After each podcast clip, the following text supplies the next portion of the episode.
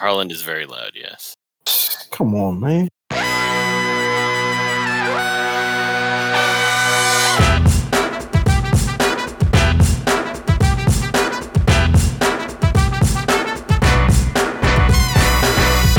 I've got what is it, five, six different encounters lined up, ranging from they're going to laugh at you to this is going to kill all your people. That full Steve Harvey mustache. Jesus, I'm jealous. Hey, which would you rather have though? The the Steve Harvey mustache or the Steve Harvey teeth? Ugh. Okay, so if I if I preface this, whereas I read what I was supposed to read, but I still don't know what I'm doing. Is that okay? Uh,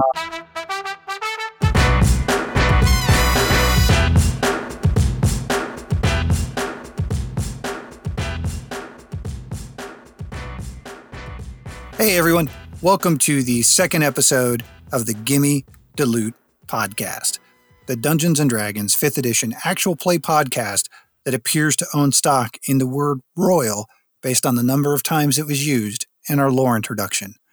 My name's Turner. I'll be your dungeon master and the voice of pre show intros until we figure out a way to get a robot to do this for me. First off, thank you for joining us. If this is your first time listening to us, I really do question your judgment as this, this is the second episode and there's like three other ones before this if you count trailers. So go ahead and go back, listen to the first one.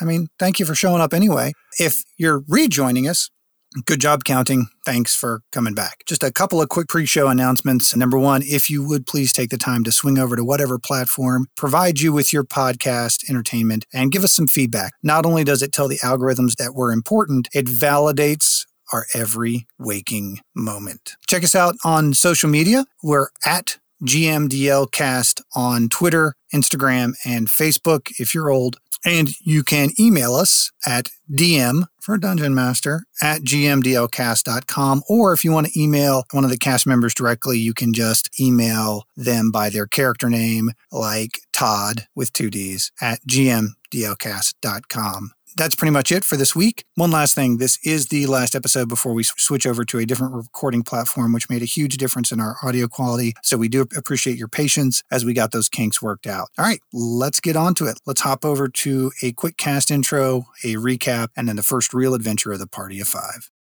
Once again, we're joined by Harland as Uh, the Tiefling. all right. We've got Jamie as Eldrin Thaneros. we've got Andrew, As Moyle Mossberg. Anthony, Baba Tunde. and Jazz. Fate. So, just a quick recap of where we left off last time.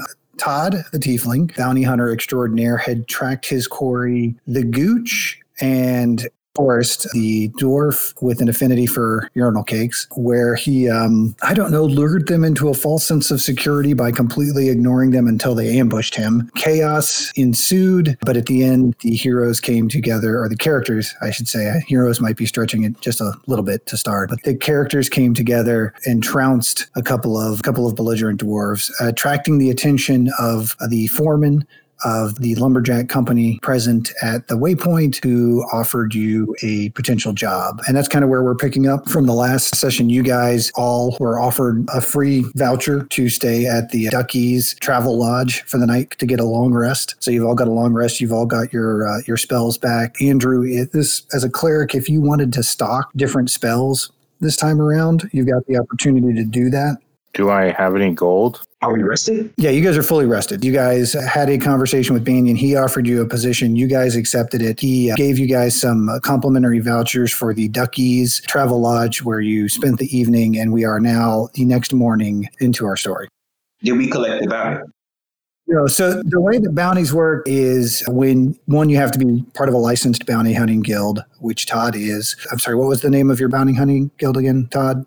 Bernadette's Bounty Hunter and Banquet Service. I remember there being alliteration. Bernadette's Bounty Hunting and Banquet Services. So Bernadette picks up contracts through the Seat of Nations, which is kind of the, the main arbiter of intercontinental justice. And so they issue out these bounty coins, which are a about a fist size coin.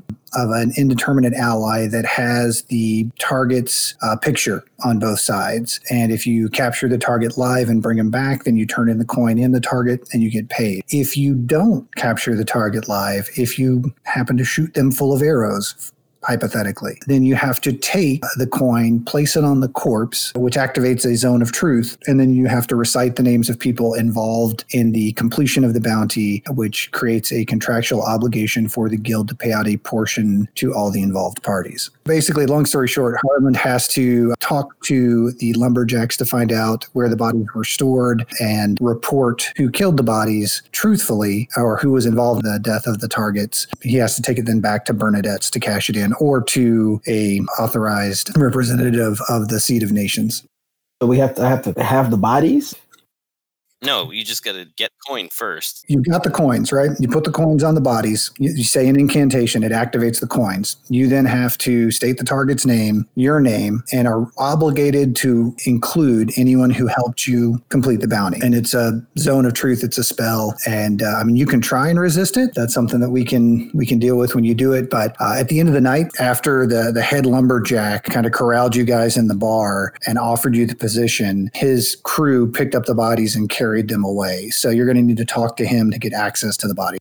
Right. And your pants are wet the entire time because you pissed yourself. We did leave off with Moyle staring intently at your crotch, but I was going to fast forward past that for all of our sake to you guys having a continental breakfast the next morning at the Duckies. So, to set the scene, it is the next morning. You guys have woken up from your long rest, proceeded down to a modestly appointed Road Lodge lobby for your complimentary continental breakfast. After the altercation at the bar the previous evening, the head lumberjack had offered you an opportunity to act as a search party for some missing lumberjacks and had given you the vouchers to stay at the inn overnight. So it's about, uh, let's say 8 30, 9 o'clock the next morning. You guys didn't get up super early, but uh, didn't sleep in late either. Kind of gathered down in the, in the hotel lobby and are kind of milling around for a little bit. Do you guys want to discuss the bounty with each other or? Uh, I mean, I'd just like to know, you know, when we're going to get paid, Todd. What's up? Turner, we are we all aware of how bounties work or no? Like, I mean, I know you just told us, but our characters aware. It's pretty common knowledge. The bounty hunting guilds are effectively like highway patrol. They're kind of an interstate police force that were established after the signing the um, the Treaty of Nations. So after the Treaty of Nations were signed, the Mercantile Guild, which had negotiated their way into some transcontinental trade rights and gave themselves some additional footholds in the in the different countries that participated in the treaty through the establishment of the winding ways and the waypoints, lobbied to have control over the bounty hunting aspect as well. But everybody was extremely, extremely leery of having that heavily a capitalist oriented organization involved in any kind of murder for hire or law enforcement activity. So it's actually regulated by AMSUN, which is the uh, military oriented country that provides peacekeeping forces for the member nations as well. So that's fairly common knowledge. I mean, you might not know the particulars, like the different structures of the bounty hunting guilds or the fact that it is seen as bad hat that if you're a member of the guild to turn the coins in directly yourself because your guild takes a cut of your bounty and it's like jumping your boss basically by going in and turning them direct and cutting them out of the deal, which isn't illegal, but it's definitely tacky. Okay. So we we just sitting around together now. Yeah, I'm giving you guys a couple of seconds to talk about the bounty. I'd like to let you guys know thank you for yesterday. I had everything under control. Um, I had them right where I wanted them, but I, I, I will like to say thank you for the help, the assistance, and uh, I do believe that y'all can split about 25% of the bounties. That, that sounds fair to you guys? Wait, are you saying that you're getting 75% of the, of the bounty and we're only getting 25% split five ways, four ways? Yeah, that sounds about right, right? Mm, That's uh, I think you did about less than 25% of the work, yeah. unless you consider hiding behind the bar work. Whoa, I did work. I did a lot of work. We'll let your guild decide. Once you tell the truth in the zone, they'll determine the split. I, we don't have to involve with that. We all know what happened. Yeah, we do all know what happened. Yep.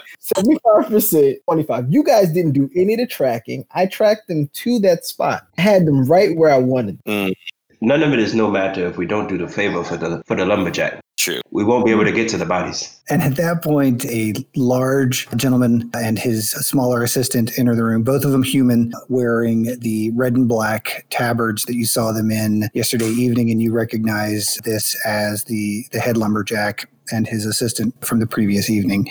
He walks up and introduces himself.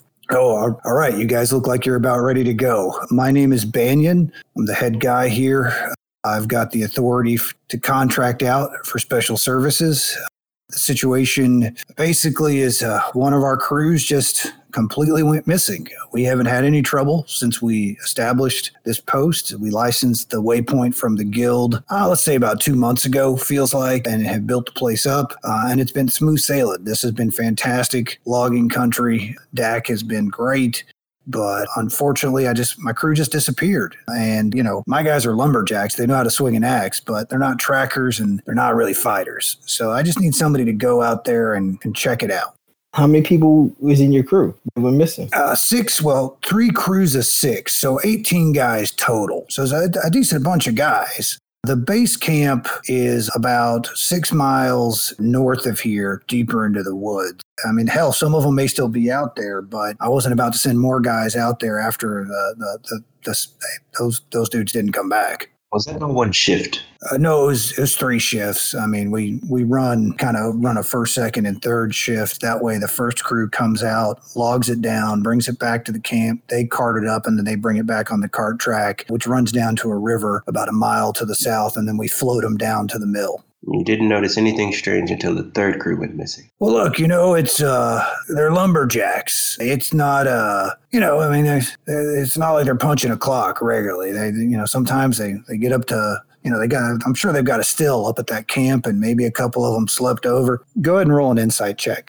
19. Yeah, you definitely get a vibe that he is not being completely honest about. It took three crews disappearing for him to notice it. There's something absolutely weird about that statement. Keep it to myself for the moment. I play it cool to the vest. So uh, here's the deal. You guys go out, find out what's going on. You know, hopefully you find my guys okay and bring them back. If you don't, you take care of whatever the problem is. You come back, I pay you off. I'll keep those other fellows on ice until you get back as collateral for the damage that you did to the duckies, you know, and then uh, you get this taken care of. I'll pay you. We'll we'll cut a deal on the damage to the duckies, and I'll I'll let you guys have those bodies. Uh, so exactly what are we getting paid for? To find your crew and bring them back, or to find out what happened? Well, if they're still alive, you bring them back.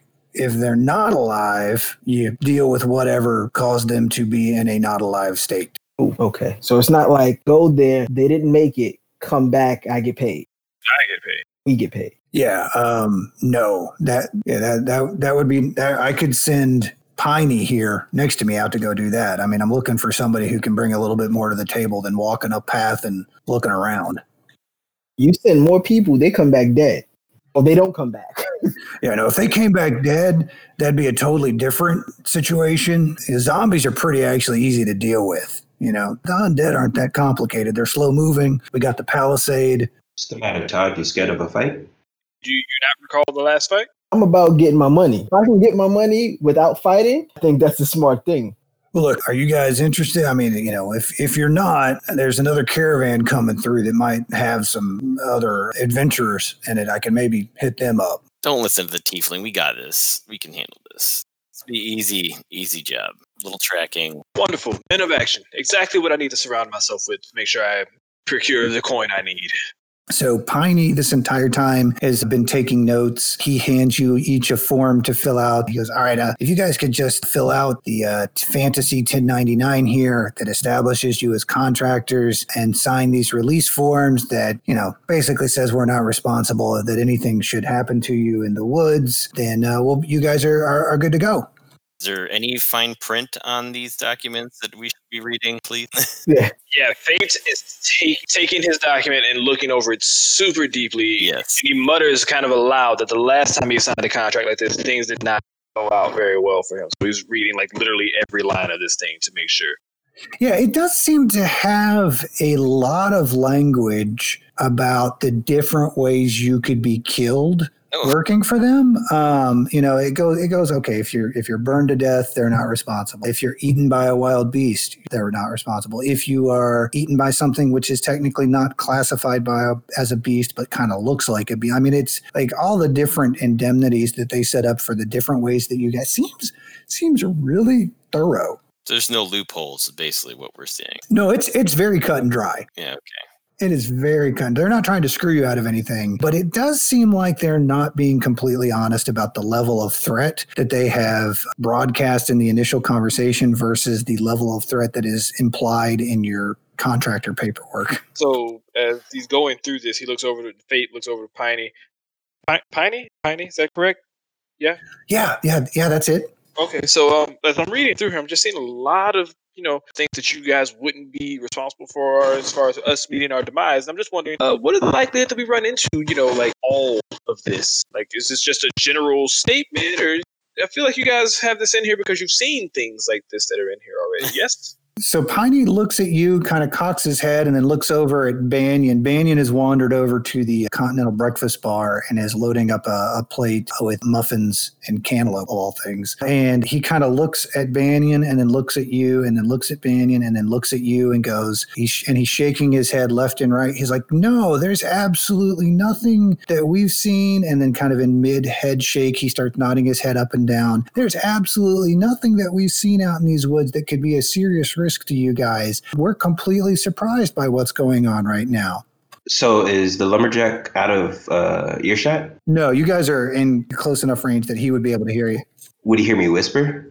I would let you do a stealth check for that against his perception, and we would we would see how that would pan out. Let's go for it. I'll whisper to intimidate the little guy. Oh God. Mm. it was a one on the die. That's automatic fail. I whisper very loudly. we know there's more out there than you're telling us. You see Banyan pop his head up. Well, you know what? Just for shits and giggles, we'll contest the four you just rolled on stealth. Hang on. He could have automatically failed as well, but not not so much. True that. I will always give them just as big a shot to fail as spectacularly as you just did. So yeah, Baba, you get a four on your whisper stealth roll and stage whisper quite dramatically, and Banyan immediately picks up on it and goes, "God damn it, Piney! I don't know what what what you're doing." Trying to run these guys off. We're going to end up paying twice what we should have to pay for a simple milk run out to the woods to pick up some drunk lumberjacks. I thought I told you. And he kind of gr- comes over and he grabs Piney by the, the scruff of his red and black tabard and shakes him. And, you know, Piney drops his clipboard and he drags him outside. You can hear some kind of muffled shouting through the doors. And then Banyan comes back in by himself and picks up the clipboard and goes, "All right, guys, you got your papers signed. Are we are, are we doing this? What's going on?" Look, I don't know what ideas Piney gave you, but if I have to throw in a little extra cash because y'all are, are being timid about going out into the woods because you're a bunch of pathers, then uh, that's fine. Yep. Extra cash, please. Do that. Turn that down. That's all you had to say. The hazard PA definitely needs to be upped around here, given the information I've been given. All right. well, So, well, what information were you given? Um, you know, just this form here saying that all these things could potentially, you know, cause my demise, and that's new information that I didn't have. Well, yeah, that's. I mean, that's a standard contract. I mean, I don't know what kind of work you do in the city there. Listen, man, you've already made it very clear that you're willing to up the pay, and I'm telling you that the new information merits that up pay. So come with it. All right, that that's fine. Just as long as we understand each other, it's a per individual contract. So you know, if I say uh, we're going to give you a hundred gold a piece for five hundred gold total, and only four of you come back, I'm only spending four hundred gold. So uh, I'll up it. You know what? I'll I'll bring it up to one twenty five a piece. Okay. I put my paw print on the All right, excellent, Phil. So if you guys will just uh, head out the north gate, uh, you'll find the, the logging track. You guys can follow that right up to the base camp, and it's it's on you from there. Uh, can you hear me okay? Yeah, you sound good. You sound you sound great. You're standing like a foot away from me. Why wouldn't I be able to hear you?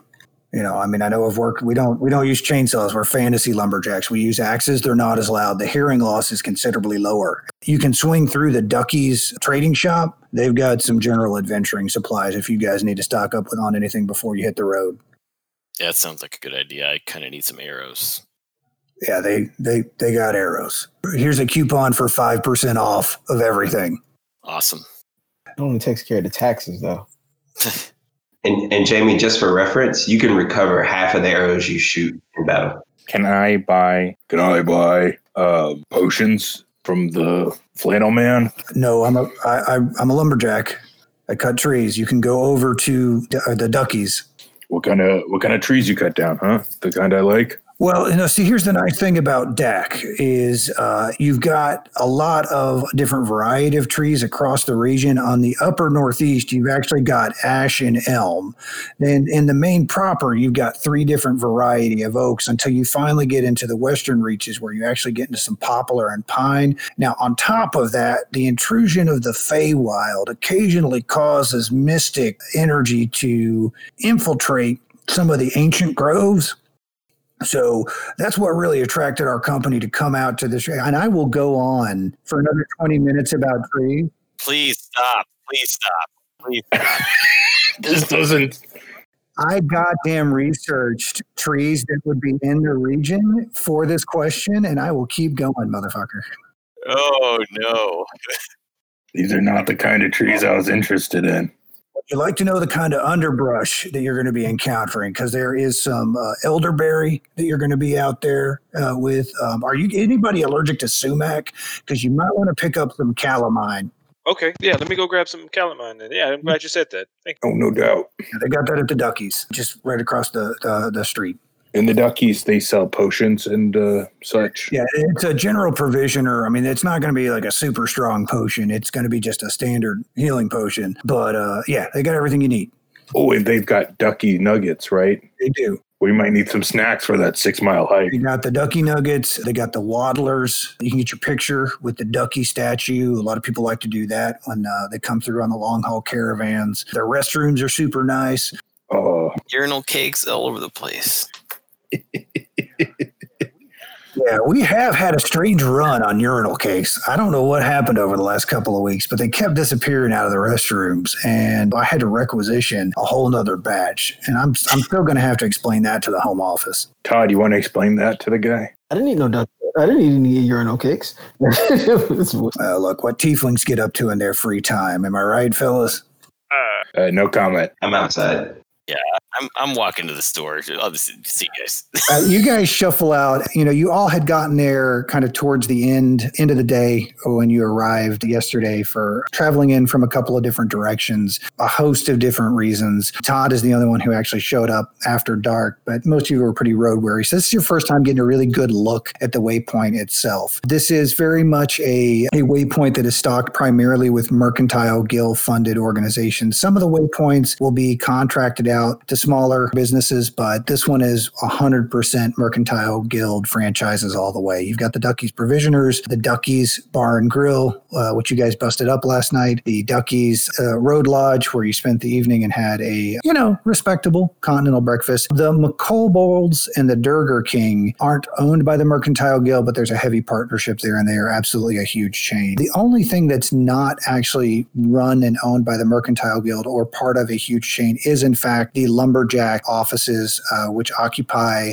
the northeast corner of the waypoint. And there's uh, there's three large longhouses which would serve as the offices and barracks made of, you know, they're log, they're very nicely constructed log cabin structures that look to be probably about four or five months old. They've been here for a little bit. Baba and Eldrin, give me some perception checks. Baba, you do notice that the palisade, it doesn't match any of the other waypoints that you saw as you were traveling through Sama to get on the boat to start your journey. Eldrin, you particularly notice that the palisade appears to be relatively recently constructed. It's weird for a waypoint to be fenced off. They're generally considered safe spaces, and the enchantments in the winding ways provide a general level of protection that doesn't require any kind of defensive perimeter. But there is a about a 15 foot tall palisade encircling the waypoint that looks to be fairly new. The tar is still glistening like it's a little bit wet, and it doesn't appear that the pointed tips that the logs have been sharpened down to is really cured from being out in the sun for, you know, maybe more than a couple of weeks. So you can intuit from what Banyan said regarding how long they'd been in the camp or had, how long they'd been here versus how long they said at the palisade that it is, there's a disconnect between how long they've been here and how long that's been built up. Um, the other thing that you notice is the palisade is beyond the border of the waypoint itself. Waypoints are all generally constructed the same way, where the uh, the bricks of the winding way will enter into a large circular plaza where the businesses are set up. The palisade almost doubles that area and encompasses a hot spring, which would normally have been outside the perimeter, but is, is now inside the perimeter of the palisade.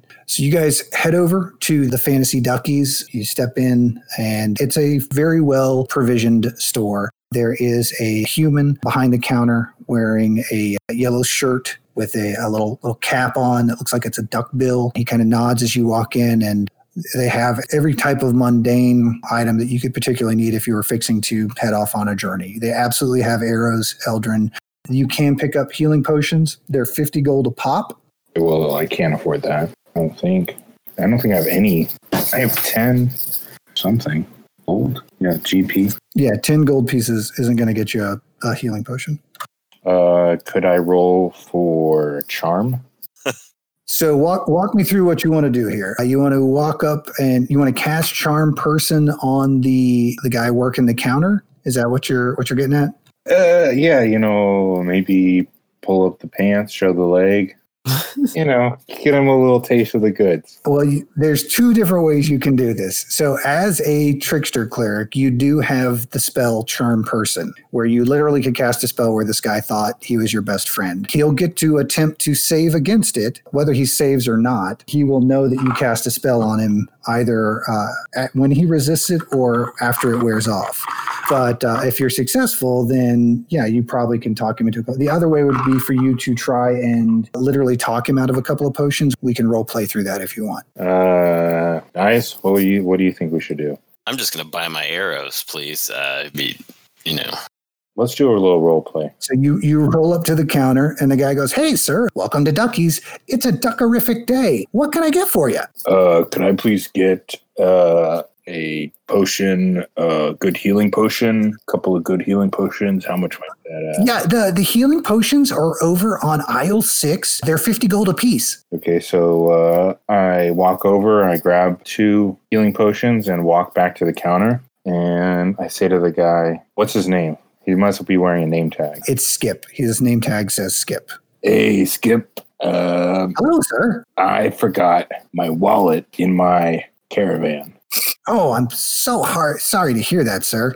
Uh, let me just let me go grab it. Okay. And I He reaches forward and grabs the two healing potions and slides them in front. I'll just I'll put these right here for you when you come back with your money. uh,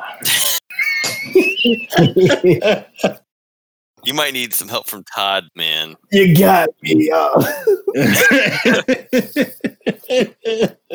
The easiest foiled plan ever. You're just gonna walk right out with him. You would have been better off trying just to shoplift instead of walking up to and be like, "Hey, uh, I'm going to steal these. I'll be right back." Let me tell you that I'm gonna take.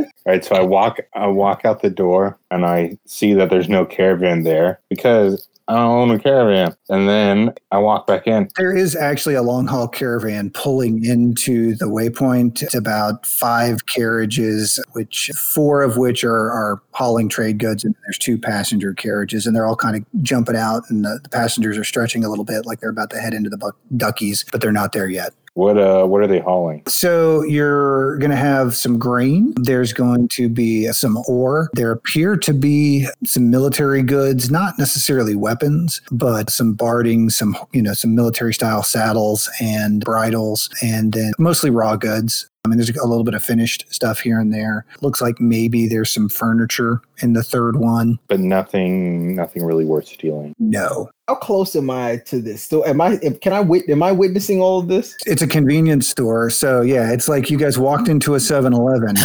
How many work there? How many people are? Yeah, you just right now you can just see Skip behind the counter. No cameras. No magical cameras anywhere. Can I? Can I check for that? Yeah, give me a perception check to case the joint. What is happening right now? I'm trying to help y'all out. The dude who can cast healing spells has gone off the rails on trying to get some potions. That's what I was wondering. Yeah, with a 12, you are pretty sure that Skip is the only person in the front of the store. Is Moyle still talking to him, or is he outside the store? No, you saw Moyle have a quick conversation with him and then go wander outside. Moyle, have you come back in yet? Quick conversation. I'm you know, yeah, I'll walk I'm walking back in the store with the group. Hey, sir, did you uh did you get your wallet? Uh my uh, my caravan left without me. Oh my goodness, I am so sorry to hear that. Well, I guess I can put these back on the shelf unless you uh would want to come to another arrangement. Whoa. What uh what are you looking for, Skip?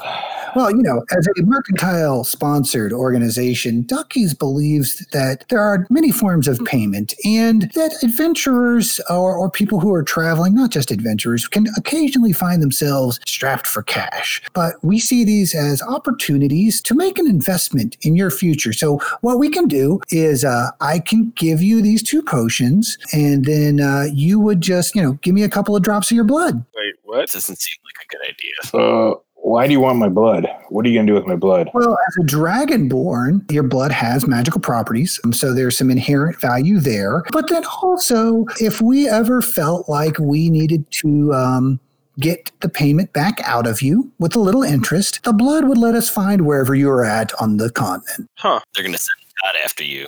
Can I pocket? Can I pocket some healing potion while this is going on? You can certainly roll a sleight of hand check. You're just sticking up this. Can I uh can I know what's going on and uh feign attempting to cut myself? No, you see, while he's talking to you, you see him kind of glance over towards Todd and then go, uh, one second, sir, and then reach under the counter. And you hear like a, a slight tapping. And he goes, Hold on a second, sir. I'm just going to need a moment. He uh, walks out from behind the counter and walks over to Todd and goes, Oh, uh, sir, do you need help carrying those to the counter to pay for them? Because I noticed you just put them right in your pocket as if you were having trouble. What? Fate's gonna start making his way to the door. um, yeah, I did put these in there, but I was only holding them for Moyle. Oh, okay. Well, Moyle, if if you're going to need to do a trade for four healing potions, then you know we could maybe um we could maybe do uh, let's say eight drops of your blood and a few uh, scrape off a few scales. God damn. Somebody sounds really fishy about this. Roll an Arcana check for me there, Moyle. Yeah, you know for a fact it would be a terrible idea to give a hyper capitalistic organization any of your blood or skin because God knows what they're going to do with it. Damn, I know what the government's already done with some people's blood. Uh you know what?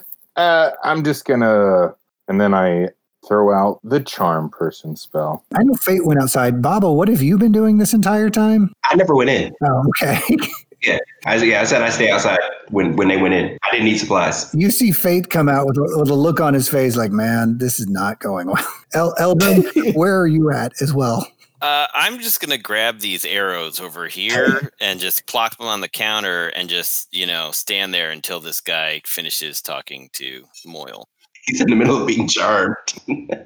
So I got to roll higher than a 12 or you will cast Charm Person. So I will do this one in Roll20 because this is going to go really ugly really fast if he, if he passes. it's ugly either way. And he failed. he got an eight. Okay, so I take my staff, which has the head of a the shrunken head of an orc on it, and smoke starts coming out the eyes and the mouth, and the room gets dark, uh, starts flashing light, and the Skip's eyes start rolling in the back of his head, and he thinks he's having a wet dream. That's a great spell description. The smoke comes out, he inhales it. If you believe he's having a wet dream, he's having it about you. Because when his eyes pop back open, he goes, Moyle! Oh my God, man. I am sorry that I have been giving you such a hard time about those. They're just they're just healing potions. Why don't and he kind of looks around a little bit. Why don't you go ahead and just take those and get out of here, buddy? Thank you, Skip. No, no, Moyle. Thank you. And then uh, Todd and I skedaddle. Eldrin, what are you doing? Eldrin lets out a long sigh and then plunks down the coin that the arrows would cost on the counter and just walks out the door. It's, it's ridiculous. It's like three silver. It's not even worth writing down on your character. You got your arrows.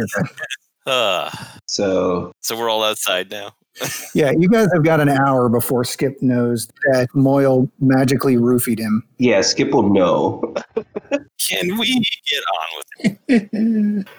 So, uh, time to go. Yeah, let's go. Yeah, seems like we need to get out of here. Baba's very confused by their sudden expediency. He's Don't even worry about it, Bob. This is Hey, uh, Todd, let me get those healing potions. Uh, that'll cost you five gold. oh my Get out of here. now here you go. Here you go. Hey, that was great, right? Wasn't that fun to watch? Would have been better without the the wet the wet st- spray in his pants. But uh, I, I see I see where you went. Like, if anybody's going to judge people for having wet pants, Todd, it shouldn't be you. Ooh. we need to head out the town going north. Come on, Todd. Everyone appreciates a money shot. There was a little stain. There was a little stain. I don't think there was. I don't think there was. No, not for you, but for the guy that just got charmed. It's a fairly wide and decently traveled cart track that runs north from the waypoint into the woods. Clearly, trees have been cut down several months ago to create the uh, the pathway, which the lumberjacks have been bringing the timber back from the woods. And it's you know it's an extremely pleasant walk as you guys head out. It is a lovely spring spring day. Banyan was absolutely right. The forests here are incredible, as Eldrin could tell you. Dak is extremely scenic and largely unsettled. So as soon as you guys get away from the waypoint, about a mile out, it is incredibly thick forest and undergrowth on each side of the path. Right around five miles, you guys start going up a slight incline, up a gentle rise, and that's when you come across the base camp. It has been set up in what appears to have been a natural clearing at the peak of a hill. The logging track runs along the what would be the east side of the camp. So if you're imagining it as kind of effectively a big circle, which it very much uh, is a large irregular circle, on the western side of that big circle would be where the track runs as you guys are coming up. So as you look kind of off the right hand side of the track, you see what could be basically described as the most professional non military camp you've ever seen. There are two rows of tents set on the northern perimeter, a large bonfire which had been set up. It's not currently burning, but you can see where the timbers had been stacked to start an evening fire. The ground is extremely well tended and looks like the vegetation has been tramped down from travel from the row of tents on the northern side to around the, the bonfire, which sits at the center of the clearing, off a little bit to the east at the perimeter of the woods where it appears the, the latrines were dug right off of the bonfire, a little bit to the south of it, so you can see them as soon as you walk in. There is a, a body. There's a person laying sprawled out with their arms kind of tucked under them, like if they'd tripped and fallen and tried to catch themselves, but weren't able to hold themselves up and kind of collapsed on top of it. It's a human, above average size. They're kind of facing away from you, so they're they're kind of perpendicular to the track that you're on, so you can see like the bottom of their boots as you're looking to them. Uh, and they're nice boots. They're very, you know, these these lumberjacks are very well appointed. The, the lumberjacking company clearly sets their guys up well. He is wearing the black and red tabard of one of the uh, the lumberjacks.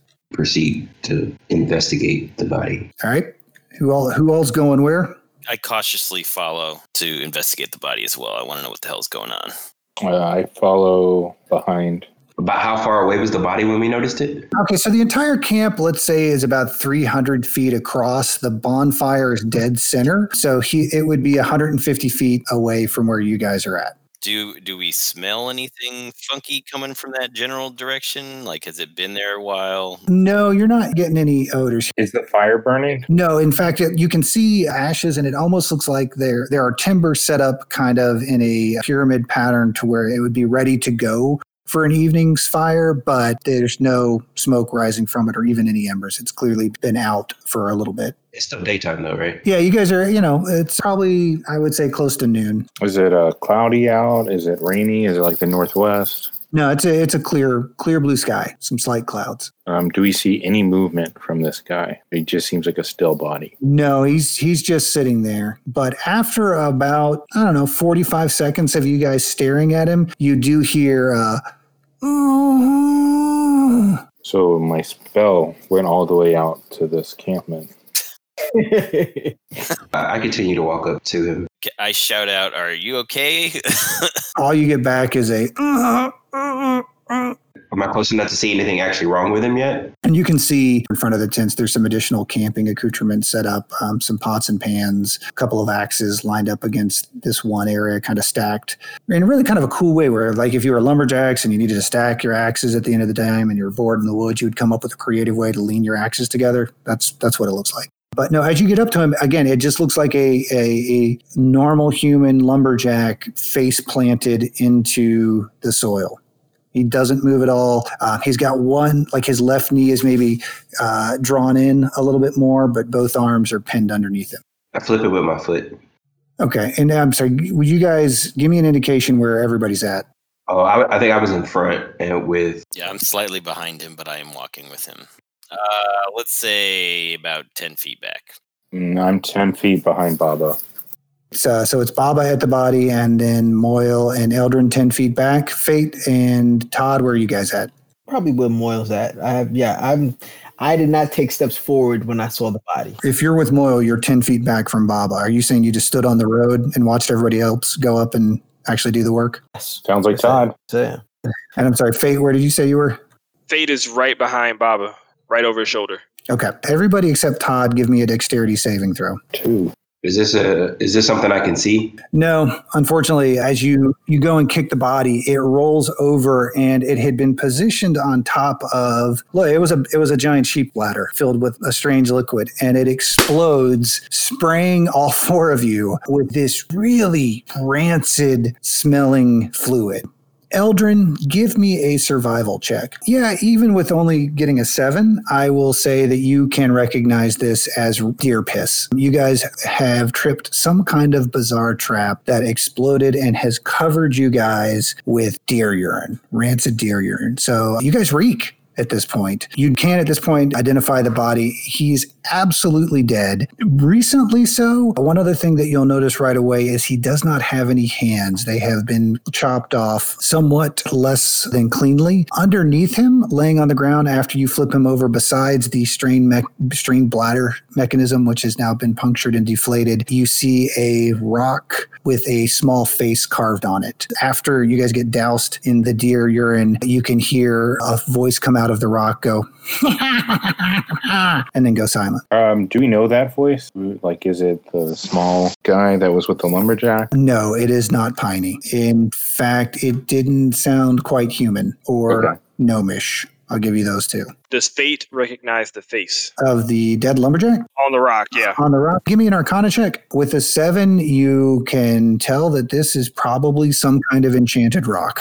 As me actually knowing the enchantment. Um, can I do a survival check to know what deer piss would attract in this area? You're not from this area, so it's going to be a pretty high DC, but you can give it a shot. Oof. Okay. So I, with a 21, I will say that Baba, while he may not necessarily be from this area, definitely has spent some time talking to uh, some of the trappers in northern Dak when he landed up in the Bay of Toba. And y- you know it's going to attract predators. Plus, you guys smell really goddamn bad.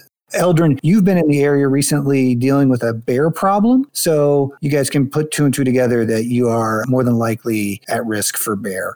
Okay. Is there any water nearby, like uh, rivers or? Six miles back, if you go five miles back to the logging camp and then a mile further south, you can get to the river they float the logs on. But that would be the closest body of water that you have around you. Is there like a bathing area, some sort of canteens of water that they keep at this encampment? They totally have like a portable spa set up. I didn't draw that in on the map. I'm sorry. Hold on. Let me get the hot tub. No, there's no there's no bath or shower area set up. There's the latrines over there. Yeah, the latrines are a ditch that the lumberjacks pooped in. To their credit, it is a fantastically drugged latrine. It's behind a slight windbreak, so the scent of it's not going to blow into the camp. There's a cover on it that looks like a couple of planks have been laid across. So yeah, I mean it's a, it's a very professional latrine.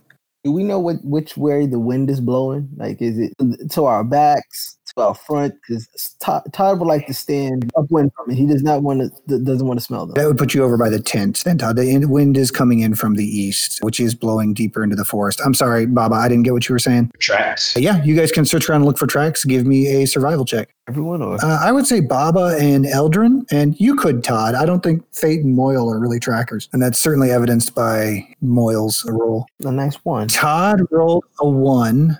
Todd follows his own tracks. Walking around in a circle. Uh, Moyle got a three. Eldrin got a thirteen. Uh, do you have advantage on survival, Baba? No, I don't. Did I roll twice? Yeah, you rolled twice. No, this other survival check was to see what the piss melt would do. All right, sorry, Yeah. my bad. So with 13, yeah, you guys can tell there are definitely some additional tracks going along the cart path to the north that don't appear human. They're considerably smaller, three-toed humanoid tracks heading to the, the north along the logging track. Humanoid. Mm, I found tracks. Come this way. And I start going where the tracks go. I follow the tracks as well. This was an encampment, right? Yeah, this was the loggers camp. Can we not search inside any tents or anything? You absolutely can search. You can search inside the latrine. You can search inside the tents. You can search inside the bonfire. You can search anywhere you'd like to search. Like to search inside some of the tents. There are two rows of six tents. The tents are all tied shut. Give me a number between one and 12 of which tent you're looking at. Seven. Seven. It's got a couple sleeping bags in it, an issue of uh, Lumberjacks Monthly, the swimsuit issue, actually, of Lumberjacks. It's a lot of dwarven women, a lot of beards. Lumberjacks are very clearly into beards, but uh, nothing, nothing of interest. Or was it of interest? so can I make an assumption that this is going to be what pretty much most of them look like, or do I have to go and check every single one? You could make whatever assumption you'd like to make, but if you want to know what's in the tents, you need to look in the tents. Let's go to let's go to tent number seven. No, just seven. Um, one. Sorry. You said tent number one? let's see what's behind tent number one. Give me a perception check as you're opening up tent number one, Harland. With an 11, you can definitely hear something moving around inside the tent as you approach it. Is, is it, does it sound? Is it like a, a large rattle, or is it more like? With an 11, you can definitely hear something moving around inside the tent. Does he call for backup? yeah, uh, guys, I, I hear something in this tent. does, does anyone want to check out this tent with me, or? Uh, I'll come with you. Got these tracks over here. I mean, we're following these tracks. I stop because I hear Todd the tiefling. This is a huge encampment, and there's probably some other clues besides the tracks. I, I, I stop and wait, but I haven't I haven't moved off of the tracks though. All right, I'm, I'm going in. I'm going in full full force. So you're like diving into the tent. I bust open the tent. Somersault. Yes, yes. Ninja roll. Ninja rolling into the tent. Okay. It's unfortunate you ninja rolled into the tent because it the skunk that has been uh, positioned in the tent is immediately freaked out by your sudden movement and sprays you quite heavily before darting out the tent and scampering off into the woods. You guys see Todd do this really badass ninja move as he dives in and here, and then a skunk comes bolting out of the tent, dashing off into the woods. Shit! Now we stay away from you because you smell. Well, Todd, at least you don't smell like deer piss anymore. Furious now. He doesn't want to check any more tents. I mean, it's now is now begrudgingly run, walking towards the tracks.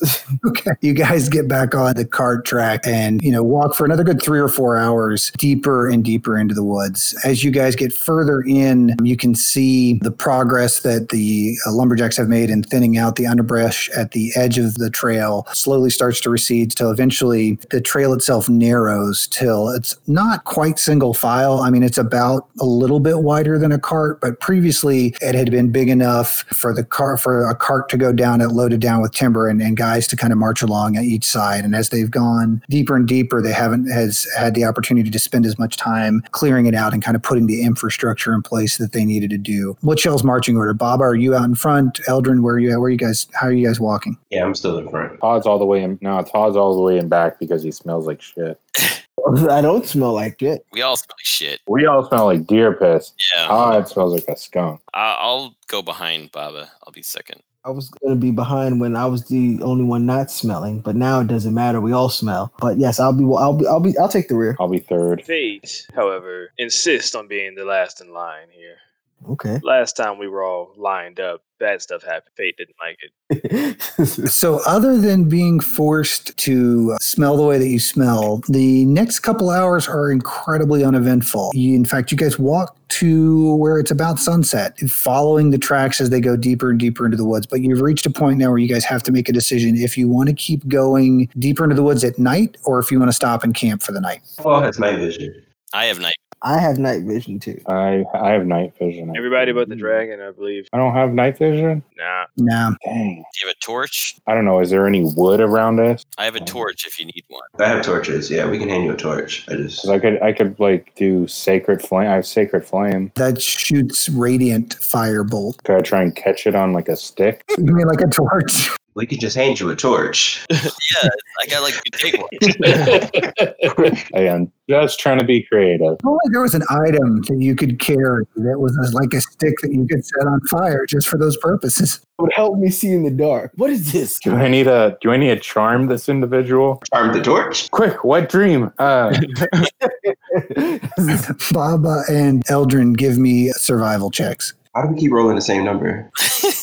You guys question the sensibility of tracking deep into the woods after nightfall, but I mean, hey, if the gang's all into it, you're you're willing to go with it. Uh, all important to party. We it's, it's dangerous to travel at night. We should stop now. I guess you guys can't handle it. It's fine. We can stop. Baba, what, what makes you say that it is more dangerous to travel at night than it would be at day? More creatures are out. More. Oh, all right. Fair enough. Is it fair enough? You don't know much about this area. That's true that there will be more people. That is true that I don't. Doesn't Eldrin know the animals in the area? I'm not worried about it. But eh, hey, if we want to stop, Eldrin isn't worried about it. I say we go. stop. I'm all for democracy. All right, you guys put it to a vote. Are you guys camping or are you going to go trudging through the woods at night? Night trudging. So I'm going to vote with Eldrin. All right. I too am voting with Eldrin. I say that we can handle this and let's just get it done. Okay. You guys are going to have to start making survival checks to keep on the trail then. And even with dark vision, it's going to be a little bit tricky at night, but you certainly can keep doing it. So you guys come to the conclusion to keep traveling through the evening. And about a mile past where you're currently at, the tracks diverge northeast off of the miner's track into what appears to be like a little footpath that winds through the woods. It's definitely less traveled. So Eldrin and Baba give me survival checks. Moyle, as a sailor, I don't think you're necessarily. You can certainly give me one at disadvantage for being in the woods. Same thing with Fate. Todd, I'll let you do one at regular. Although Eldrin with a 20, you're able to see that the tracks have diverged off and are definitely going down this trail. And uh, you can actually get a count now of about seven or eight people just by looking at the different ways that the the foot patterns were clustered together and then kind of broken up and then kind of came back together. You can kind of see where it had split up and come back together. So So are we at a stop right now? Are we like stopped and, and looking at this path? Or we do we just are we still walking? Yeah, we're following it. that's up to y'all. I just want to everyone just hold up for a second, just because I just there's like seven people that are going to be coming up down this path. I think so. We might want to just uh, take it slow and and not just rush into this. So suggest that we have, we have two trackers, right? Yeah, so uh, Eldrin and Baba, I would say you guys are from your backgrounds. Eldrin definitely Okay. as a ranger, Baba with as a as a barbarian from Sama on walkabout, and and Todd, I'll give Todd the ability to do survi- survival. checks. Fate and Moyle can do them, but they're going to do them at disadvantage Okay. because Moyle is a sailor and Fate is a librarian.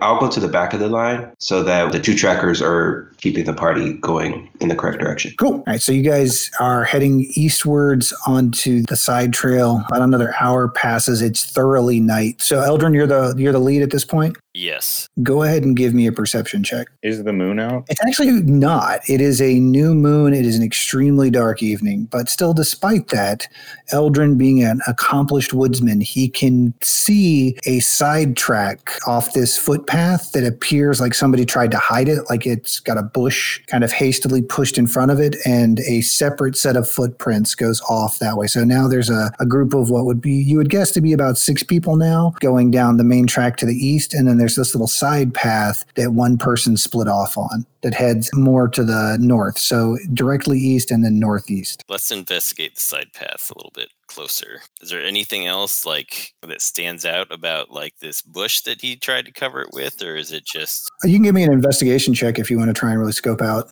sure? Yeah. Oh shit, a nat 20. How are these rolls? It's an elderberry. Judging by the leaf spread, you can tell it's been growing in slightly acidic soil. And you can also tell from the way that it's been bent back and pulled forward a number of times that this appears to be something that somebody has regularly pulled back and moved back into place to cover up the entrance to this this pathway. It looks like maybe they did it in a hurry this time, or it would have been a lot harder for you guys to find it. Hopefully something odd going on here. You guys want to check it out, or do you want to keep following these other guys? Because someone broke off this way. Should we do a perception check? Going with the, the guy who found the, the trail. I'm Yeah. gonna take, I can go in his direction. Right, so uh, the main path is going to the east, kind of deeper into the woods, and the trail is slowly becoming less defined. But you guys go off on this footpath. You push the elderberry bush out of the way, and are you guys stealthing? Are you just tromping through? Or are, you- is, are you guys making any kind of effort to? I would prefer to be keeping it slow and, and trying to at least be somewhat quiet so that we're not alerting anyone that we're coming. Well, we, we do have someone with a torch in the party. It's kind of hard to be stealthy with a guy with a torch. That is true. You could put it out. He can't see. He better hold hands with somebody. That, Todd, you're in the back. Hold his hand. Not in the back. Baba's in the back, right? Yes, Bob is in the That's back. That's right. Okay. How about I go right in front of Baba so Baba holds my hand? Or puts a hand on his shoulder. Uh, all right.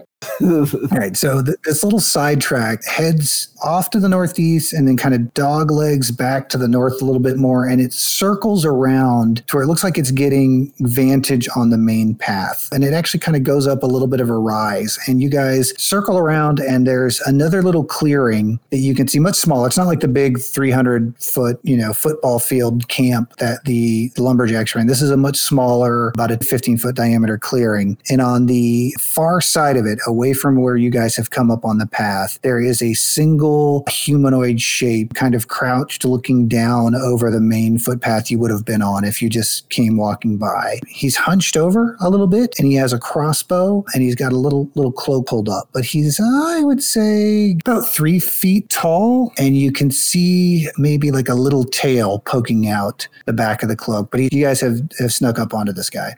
Okay, cool. So do all of us know that this is like we all see him, correct? Well, not me, right? You've all got a clear enough line of sight. It- How far away is he from us at this point? Well, let me just ask you this way: Is he within 15 feet of me? oh yeah, absolutely. The entire clearing is 15 feet wide. I want to ready an action and then call out to him. Okay. So uh, my- the ready to action is I'm going to cast a spell if he behaves at any point aggressive to me after I announce myself. Okay. All right. Can I can I draw my bow? Why are we announcing ourselves? That's what I'm doing. I'm sneak attack immediately. Do you guys want to try and come up with a plan before fate just goes Rambo on this guy, or He definitely did go Rambo. yeah, I'm not going Rambo. I promise. I Yeah, it's, it's, it's a ready action. So if the thing doesn't. but he's gonna yell at him. Yeah, That's the part that I don't know. Yeah. I, I'm not. I'm not. I'm not gonna. I'm not gonna. I, I, I'm. I'm gonna try and peacefully resolve the situation. We don't know what's going on right here, right now. You're right. You're right. But he's got a crossbow and he's sitting there. trained on where we would have been had we not went that direction. Backstabbing immediately. all right? So I'm going to start a timer. You guys have 60 seconds to whisper out a plan to each other and fig- and then tell me what you want to do. I mean, Todd, can you get closer and stealth over there? Like, So I was. I was just gonna walk up, and then if he at, the, at any point turns that crossbow at me, I'm gonna blind him. okay, that seems like a, He knows we're there. I mean, he doesn't know we're coming from this side, though. Yeah, he doesn't know we're behind him, We don't know who's with him. We don't know anything. We see one guy there. right, which is Well, also why you shouldn't right, murder we don't him. know We the also full don't story. know why he's bad. Yeah. Right. We need answers. What if I cast thaumaturgy away from him, distracts him, and then someone grabs him? I murder him because I feel he was going to murder me. You could, you could just incapacitate him. Okay, but let's save the murdering for after we find out whether or not he was going to murder us. Yes. I think the best plan we got right now is still you, Fate. All right, cool. I got his vote. Anybody else? Any any any nays? I'm still for murder, but okay. I'm, I'm democracy. I think every everybody's named that vote. Okay, so Fate walks up, just kind of gets within about ten foot, and says, "Hello there, Fate here." Okay, Fate, halfway through the clearing, you're going to need to give me a dexterity save. Damn it! damn it! Damn it! Damn it! Oh, Is that a four? that looks like an 18 on my screen. Can you get a cock die? I didn't know you could do that on Roll20. It looks like an eighteen. It's a seven. Eh. All right, so everybody, real quick, roll initiative for me because we're gonna have something happen here. I got a 20. I did. Did I? Look at this crap. I'm not rolling twenty. Something's broken. God damn it. We definitely all roll twenty. That's crazy. Royal rolled a 20 on initiative. Todd rolled a 20 on initiative. Eldrin rolled a, a 19. And Baba rolled a friggin' 20. No, no, no. So you got to remember that it's it's keeping the, the roll and the stat. So what we got is we rolled a 19, we rolled a 17, we rolled a 17, we rolled a 16, plus the mods. Still, 320s, natural or dirty, it doesn't matter. Three 20s is still friggin' ridiculous. So, what'll happen is because the way this is going to go down, Moyle, Baba, and Eldrin will react at the same time. So, Fate does total hand signals, Uh, It's just just a pleasant wave and hello there. and he gets about halfway through the clearing, and you hear him start to speak up, and then immediately he disappears from view as he drops into a pit trap and takes seven points of damage as you fall 20 feet into a pit trap. At which point, the little dragon man spins around, points his crossbow at you, and yells. He's pointing at in the pit. Uh, no, pointed at the three dudes that are about to probably nuke him. But all right, Moyle, Baba, and Eldrin, tell me what you guys are doing because it's all happening at the same time. So all three of us took seven points damage. No, no, just me. You guys see Fate start to walk into the middle of this clearing and then just drop straight down into a covered pit trap that had been obscu- obscured. At which point, what appears to be a little tiny dragon dude spins around and points a crossbow. He like a little, he's like a three foot version of you, Moyle. Okay. Okay. Got it. Is the pit trap uh, small enough for us to go around? You guys could very easily avoid it as long as you didn't just walk up straight through the center of the clearing. I feel like that was a shot fired at me. No, no, this is uh, this is standard tactics for these guys. You can see that this guy's a little bit older. He doesn't necessarily look like he's in the best health. Like he's green, but it's kind of like a molt. This is not like a top healthy looking little dragon dude. This guy looked like he's definitely seen better years. What if I cast thaumaturgy from fate location to the guy to stun him? Thaumaturgy is not going to stun anybody. It, it's a cosmetic kind of spell. Would it scare him if I my voice boomed? You could try and do an in- intimidation check. Tell me how you're going to use it. I was going to use it to make him freeze up. What are you going to say in your booming voice to this little dragon man who has clearly been laying an ambush to intimidate him? Lead us to your leader. Who or who sent you? I mean, and you're saying that in common. What language are you saying it in? Draconic. While you're doing that, Baba, what would you be doing? How wide is the pit? Eight feet across. You had seven feet between you and the pit, and then seven feet on each side of the pit, and then seven feet from to where he's at. I'll I'll run over to him and I'll actually get closer to him, like next to the pit, and use my action to dodge. And then Todd, what are you doing?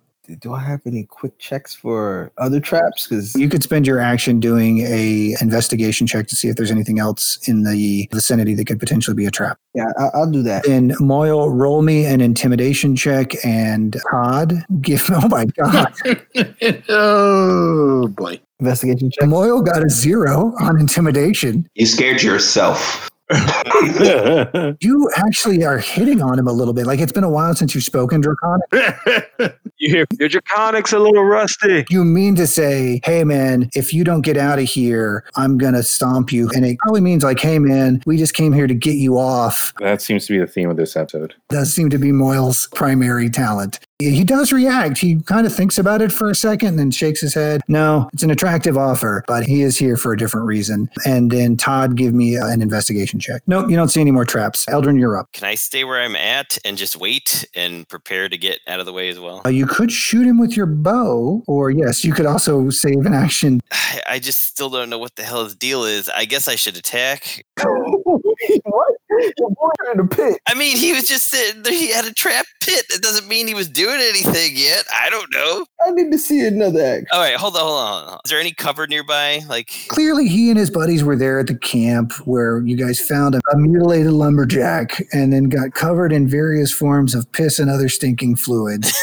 you were then led to an ambush site and fate was dropped in a pit. But this all really could be a big misunderstanding. I I mean, I don't speak Draconic, so I don't know what the hell he said. If there's anything nearby that I could take cover behind, I would like to stand near that. If not, I will try to just shoot him with my arrow from where I'm at. There's plenty of stuff that you could, I mean, you could move deeper into the woods and get partial cover for sure and still have a beat on this guy if you want to use your turn doing that. Yeah, let me do that. I want to stay away and try to get a good position on him. And fate, that is you. You're 20 feet down, very securely excavated pit trap.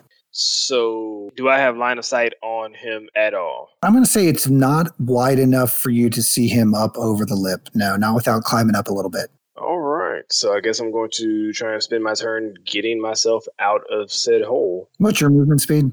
30 feet? All right, so you were able to get 15 feet up out of the. Well, give me an athletics check first. Sorry. You dig your hands in to the earthen walls, but you just do not have the upper body strength to pull yourself even 10 feet. I mean, look, let's be honest. At the library, you do maybe two or three pull ups, but pulling yourself all the way up out of this pit's just not not happening this turn. Yeah, that, uh, that makes sense. Yeah. And then that brings us to the kobold's turn, who walks up to the edge of the pit and is going to fire down into the pit at Fate. Oh, fun times. Fate, what's your AC? Uh, 16. Does a natural 20 hit? No. I really am sorry on that. So you see the little guy walk up. Wait, wait, wait, wait, wait, wait a second. Wait a second. Wait, wait, wait, wait. Back up, back up. I'm a cast shield. Oof, what's your armor class? That's gonna bump it to a 21. How many hit points do you have? Seven. We're going to set the precedent right now with you guys. I can definitely let you use shield to prevent this natural 20 from hitting you because normally natural 20 is a natural 20 is a natural 20. Oh, oh, For the future of the campaign for y'all, anybody that you guys go up against will have the same natural 20s are not an automatic success if they can circumvent it. Mm-mm, nat- natural 20s are a success. No, no, no. The natural 20. Yeah, no, that's fine. I didn't realize it was a nat 20. I just thought it was like you rolled. No, I will say dirty 20 if it's a dirty. Uh, the good news is he is a little dude, so what looked like a big crossbow in his hands is in fact just a hand crossbow, Noted. which unfortunately I still think do 1d6. All right, you're going to take uh, four more points of damage. You rolled two ones. Ow, ow, ow, Oh, no, I'm sorry, he rolled a three and a one because I rolled two d6s. ow. Did I say ow? I said ow. Mm, you said ow. Mhm. So you see this little dragon guy walk up to the edge of the pit and thump, like shooting mages in a bear. Baba, you're up. All right, I will actually push him into the pit. Okay, let's do a uh, opposed strength check here. You got an eight on the strength check. He beat me because I rolled four. So you guys see Baba heroically grab this three foot little dragon dude, and the dragon dude just totally shrugs him off. Baba's trying to, like, ultimate warrior, press slam him into the pit, and the guy brings up his tail and kind of breaks the hold and then steps back and reloads his crossbow.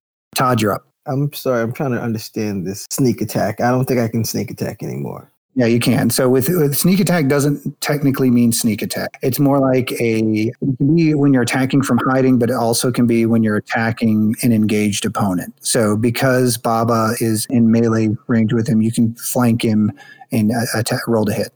Okay. Uh, yeah, that'll hit. So yeah, nine points of damage to this guy. Well, I, I'm definitely ninja rolling behind him, like I did into the tent. That's that's kind of my signature move. It's a ninja roll uh, into a backstab, followed by the combo forward slash on the dagger. Short snap. Todd wants to be ninja. Then you know what? Give me an acrobatics check there, champ. Oh no! After trying to suplex the kobold into the pit, Baba, feeling a little bit ashamed that he got manhandled, pulls out his bagpipes to play a traditional dirge of embarrassment. Kobold is so blatantly distracted that he does not see you do like it- it's like when your kids are learning to do a somersault and they're still kind of intimidated by it, so they get all the way down first and then put their head to the ground and then kind of flip their body slowly over it and then pop up. It's a it's a roll and it's a roll a ninja might do, but it's not a great one. And then you stab him in the in the kidneys and he just gasps and dies. All right. Then welcome, guys. You're welcome. Had, had we just backstabbed him in the first place, like I suggested, you wouldn't be down in this hit in this pit. You're right. I would be. You might be. So you know, just uh, toss me down some rope and get me out of this hole. Thank you. I put a javelin in the ground and, or actually, I just toss, I just throw down some rope. Never mind. I just throw down some rope and help him up. Yeah, you can get out of the out of the pit no problem with some rope. How you doing on hit points? Let's just say I'm about to die. Then I will give you a healing potion. No, just heal him. Just that's a that's a waste of a healing potion. Just just heal him with a spell. Oh, then when I no longer have a spell? Yeah, but you could sleep and get a spell back. You guys could either go ahead and just bite the bullet and camp for the night. This would actually be a decent place to camp, being kind of tucked off the path. Uh, at which point you could take a long rest and fate would heal back up, or you could cast Cure Wounds on him. At which point that would burn one of your first level spell slots, Andrew, and then but you get that back when you guys take another long rest. What do you guys want to do? You guys want to keep going? Or you guys want to sleep? I don't want to camp. I'd like to keep going. It's just, but Fate is over there crying, and and his wounds are just, oh, it's bad. It's bad. I am bleeding. I've never heard, I've never heard a man cry like this before. so if you could if you could heal him so he could stop the whining, that would be just excellent. Anyone else annoyed at Fate's crying? Whoa, whoa. Fate is not crying. Fate is whimpering a little bit. Fate is, you know, he's he's a tough guy. Okay, so all in favor of me curing fate and us continuing on the journey, Help. or camping and continuing on the journey next morrow? Uh, just heal him and let's go. As long as Fate is healed, he is down for whatever. All right. Okay. Sounds like you guys are going to cast. So there you go, six points of healing back. Level one healing. All right. Cool. All right, you guys get fate healed back up. Is there anything you guys want to do before you head back around back on the path? Should we have checked in the hidey hole? See if there's anything. I was gonna check his body. He is he's a kobold. All you guys are relatively familiar with what a kobold is. They're little tiny dragon people. He does appear to be a little bit sickly. Definitely not the the strongest of the lot and clearly was set here to lure you guys into this trap. Other than the cloak and the crossbow and a couple of bolts for the crossbow, he doesn't have a whole lot on him. Does he have a map on him? Does he have any information on him or any gold, silver? He's got a cloak, he's got a crossbow, and he's got five bolts. And that's it. He's not wearing pants, he's not wearing a shirt, nothing else. Little little naked dragon man. Nothing in the foxhole. Nothing like out of platoon. I know there was a mage down in there for a little bit, but it's it's empty now. Eldrin, are you continually leading us from the from the hiding spot that you was at? Let's go back in the mortuary. Eldrin, when he hid, he just he was very quiet. I see. I had myself muted. That's why. He faded into the woods and watched you guys just somewhat ridiculously murder a little dragon guy. Yeah, I thought that was going to be a little bit more complicated than that. I didn't know you were going to stab me. It's just going to turn to dust. Sorry. yeah, His whole purpose was to lure you guys into the pit trap. Kobolds. Actually, you know what? Fate, give me a history check, or Eldrin, give me a survival check. So my my wonderful one liner got covered up whenever I got healed because I feel defeated yet inexplicably rejuvenated. Hey, There you go. There's a nat 20 for you. So, yeah, Fate, you wrote a, one of your early theses on the behavioral patterns of kobolds in the Normirian regions. And it is really one of their standard strategies to uh, set up traps like this, where they put the sick and the elderly out who may not be very useful in combat anymore. This guy's sole purpose appears to be to get one of you to fall into a pit. And while it cost him his life, at least he went out on top. noted. So I guess we should backtrack. He was watching the road though, right? Yeah, he was he was watching the road.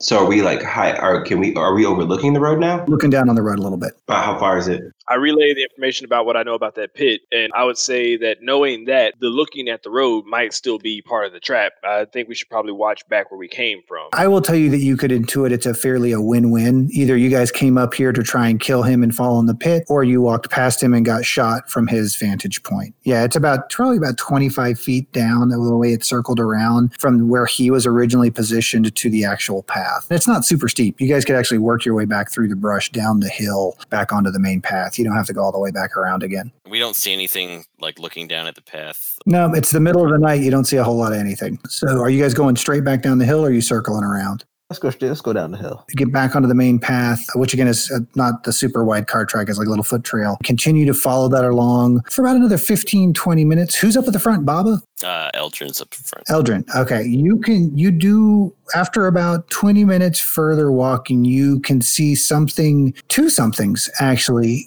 Doing what could only be described as toddling down the road towards you. They're far enough away you can't quite make them out yet. Let's say they're about 60 feet away down the path from you, but they're kind of walking side by side, but it's it's not like a stride, it's more like a like a toddle. Can we get off the path and hide on the side of the road real quick?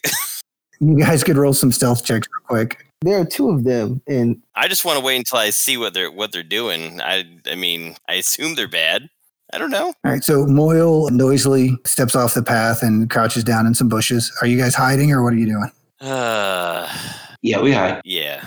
Oh, okay. Then I will need stealth rolls from everyone. Oh my god. So you guys are all trying to hide on the same side of the road, and there's only so much like shoulder in between the footpath and the hill. And Eldrin, you're kind of stuck, like being the la- you know being in front. You were the last one to try and get in there, so you're kind of hanging half out of the brush to the side of the road and actually onto the road itself. So everybody else is pretty well obscured, but you unfortunately are, are poking out a little bit. As these things start to get closer, at about 30 feet away, you're you're pretty sure these look like goddamn babies coming down the road, like little little human babies just toddling down the road towards you. They're at 30 feet now.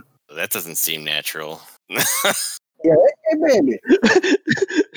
it was running through my head, and then you said it. All right, they're at 25 feet away now. Did someone already make the Chappelle joke? yeah. Yes. Uh, would like to try to hide again. Can I try to hide again? I don't want to know what the fuck these things are. They're creeping me out. I'm sorry. Doesn't work like that. They're at 20 feet away. All right, just I'm gonna draw my bow. Oh. I, I'm gonna draw my bow and I'm gonna shoot at the babies. Real quick, because I'm going to give you a surprise round on the babies. The rest of you can see this, and you can say, like by the t- by the point where they're at now, you can hear this like like the slight cooing coming from them, and you see Eldrin fully step into the road and take sight on and draw down on these two little toddlers, adorable little curly haired loincloth, kind of look like they've been lost out in the woods for a couple of days. hey, it's my reaction to try and stop him. Can we pull him into the bushes or just let them walk by? Or un- Listen, I tried to hide again and I wasn't able to. You could have just let these babies walk past. That's what Bro, when have you seen babies marching? In the middle of the night. Yeah, they're like clearly like monster babies. I'm just saying, they could be selling weed. Wait, you wouldn't fight the guy with the crossbow lined on us, but you were willing to shoot these babies. Yeah, because they're a lot easier. Fool me once, shame on you. Wait, wait, with the fool me once logic, I'm kind of with Jamie now. I think he just wanted to be over with the fool me once logic.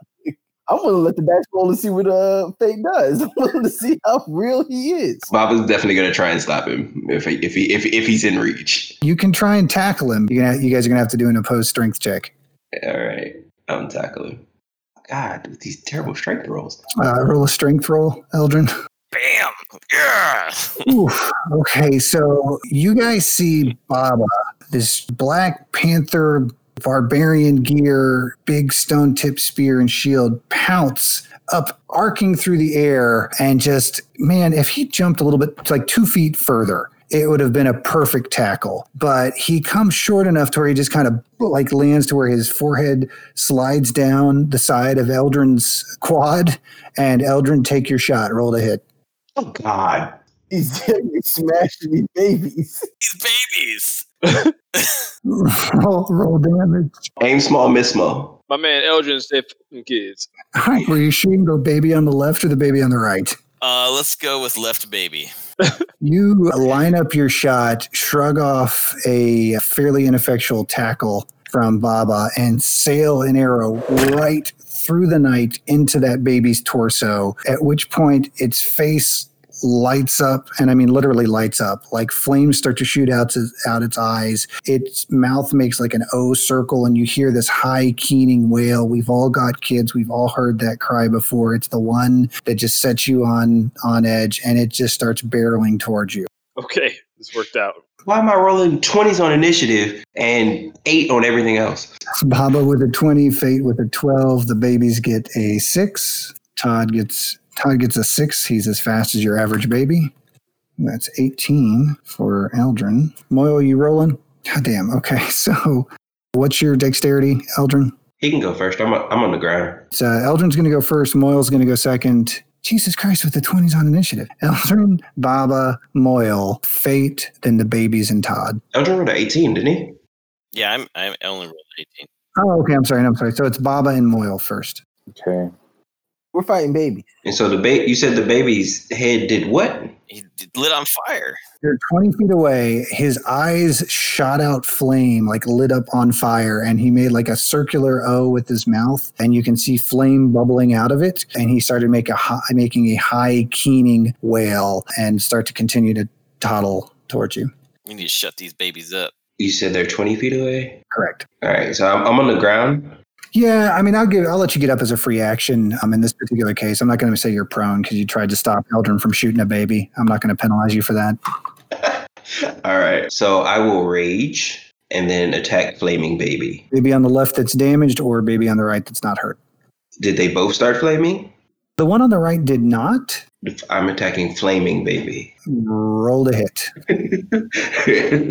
A 10 is not going to do it. You uh, bring your spear back. This baby's a little bit shorter than the kobold. If this had been the kobold, you would have speared him right in the face. But you're, again, just have been a little bit off all night, Baba, and you whiff over the head of the baby. Moyle, that's your move. I will inflict wounds, use inflict wounds. All right, so that means you're going to walk up and slap one of the, ba- the babies. So Uh, I will be uh, taking my staff, and the eyes will glow red, and I will bonk the baby over the head.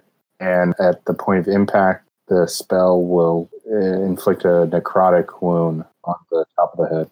roll to hit using your spell attack modifier. 13, that does not hit. You get a little bit uh, tangled up in Baba and whiff over the top of the baby's head as well. Eldrin, you are up. You've got a clear shot on the baby on the right, but right now Baba and Moyle are obscuring the baby on the left. So you could use your movement to kind of flank around, still shoot the injured baby, but you're going to have to move to do it.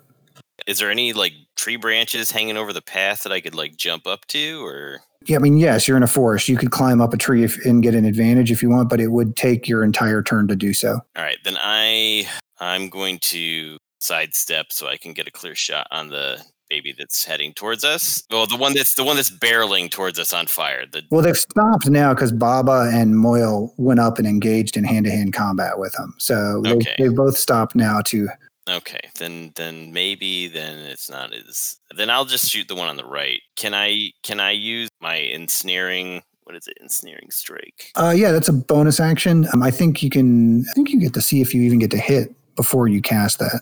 Okay, 25.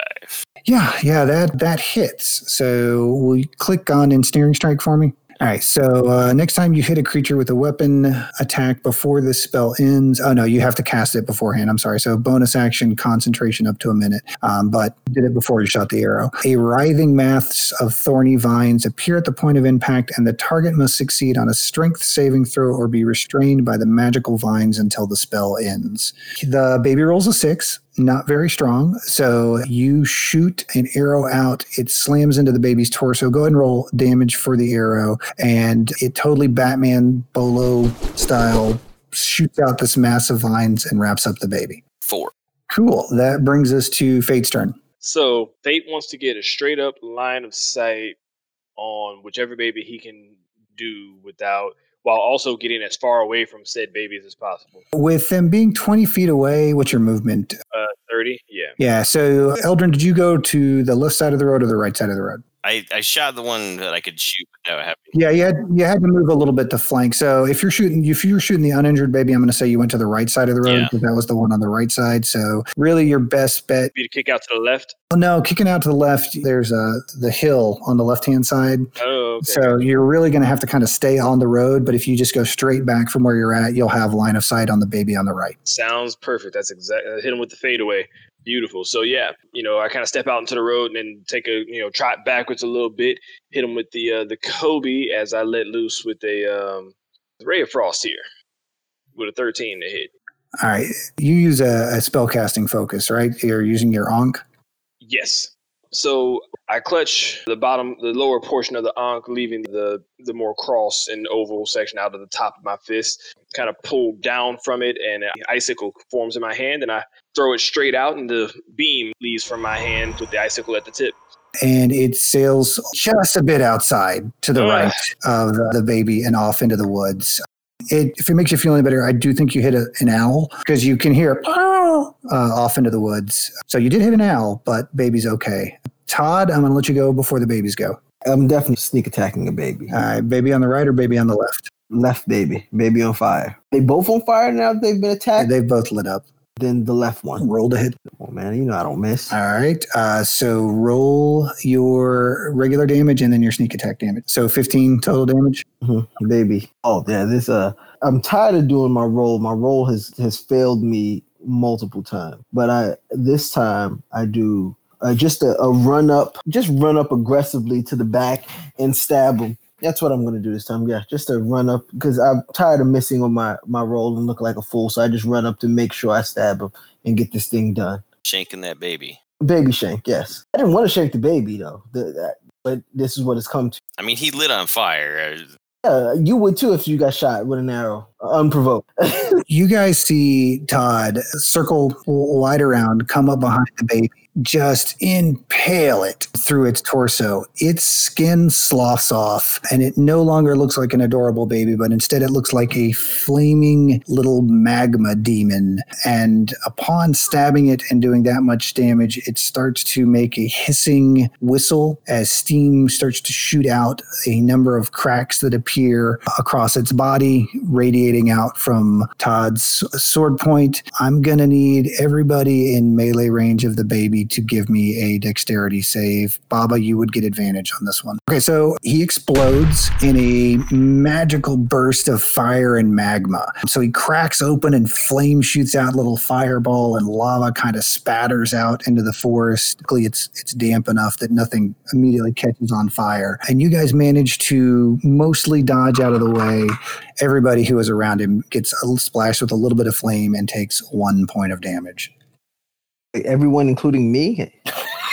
You're in melee range. wait, but I, I I'm fire resistant. Me? Yeah, you're already taking half damage. So you know what? Yeah, you you're okay, Todd. You shrug it off. You get a little magma on you, you flick it off.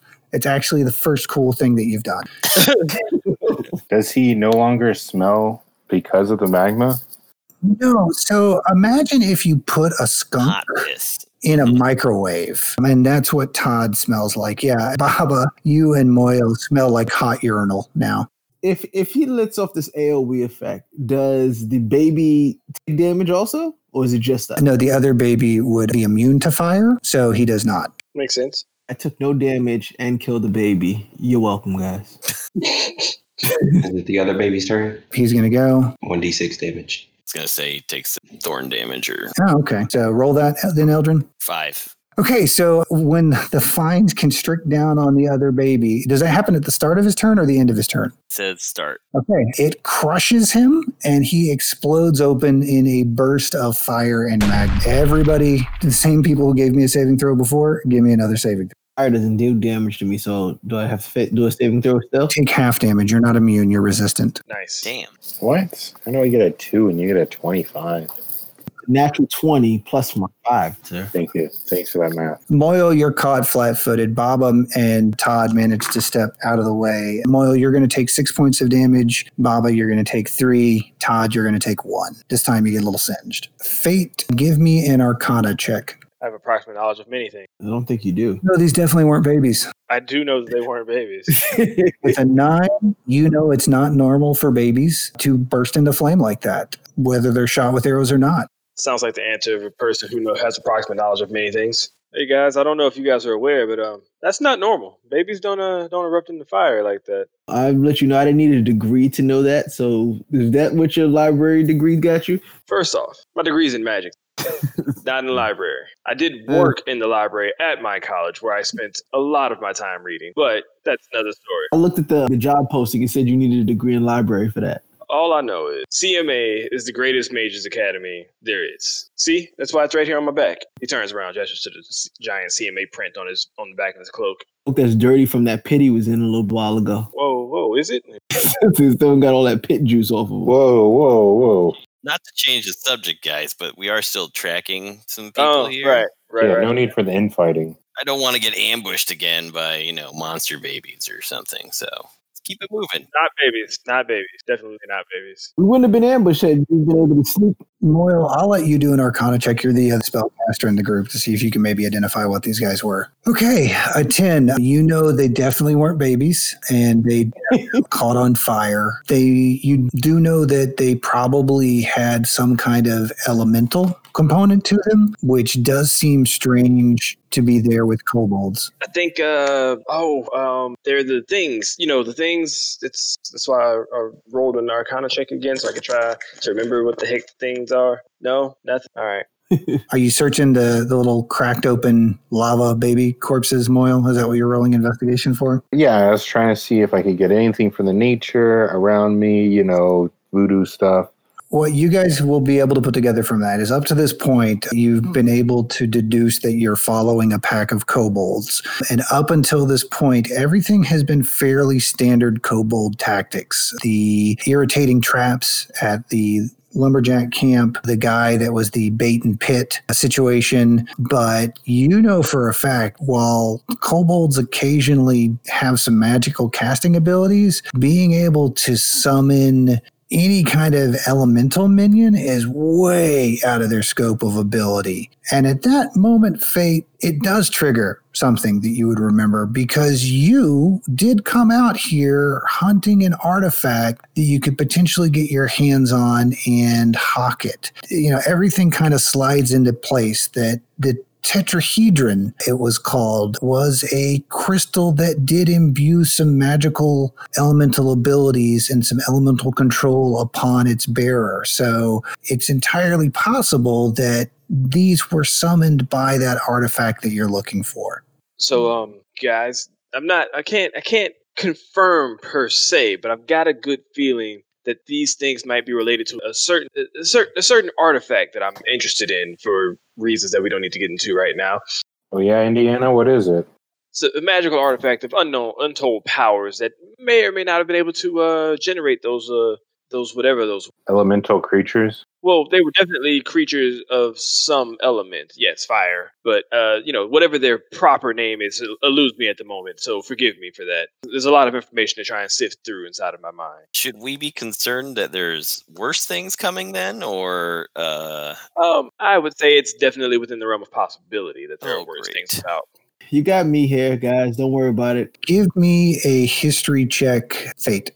Ooh, nice. With a 17. So when when Moyle asked you that question, you remember back to the original tome that you stumbled across, which sent you in this direction. So the tetrahedron was at one point in the hands of an orcish elementalist who put together a large war party and started to threaten the western half of Dak until they were pushed back by the paladins of the, the god of law and justice. And in fact, now that you think about it, there was a tomb back at the waypoint for a guy who fell in that battle. So, yeah, this thing is potentially extremely dangerous and extremely valuable. Uh, you had me at extremely valuable. Okay, so to recap, you guys roofied a store clerk, bingo fell for every trap that I set up, and killed an old man and some babies. a senile old man and monster babies